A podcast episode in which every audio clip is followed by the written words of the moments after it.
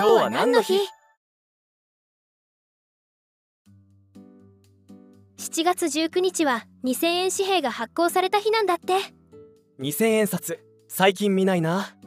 デザイン的には沖縄の守礼門と源氏物語はなかなかいいと思うんだけどね。そもそも今も普通に使えるんだっけ？正式な日本の通貨だけど沖縄以外ではほとんど使われていないみたいね。もったいない気もするけどなくてもあんまり不便を感じないからね。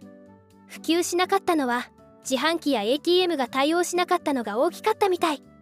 レジのお札入れの場所もないから1万円と同じように受け皿の下にしまっておくことが多いでしょ。お釣りで使いにくかったとかいろいろ理由はあるらしいけど。結局はなくても不便がない割に普及すると手間が増えるというところかしら。そもそもなんで2000円札ができたんだっけ？2の倍数ってかなり特殊なお金だよね。2万円なら保管の場所節約に貢献する気もするけど。2000年のミレニアムをきっかけとして沖縄サミットがあることもあり発行が決まったみたい。もう20年以上経ってるんだね。本当にめったに会えないレアキャラだね。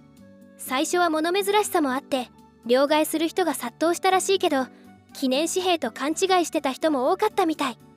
自販機で使えないし記念で取っておいてしまってる人が多くて流通が進まなかったんだね。海外では2のつくお札はポピュラーらしいから日本の特殊性の一つみたい。どうしてなのか日本の特殊性を今度レポートにまとめてみて。また宿題ですか？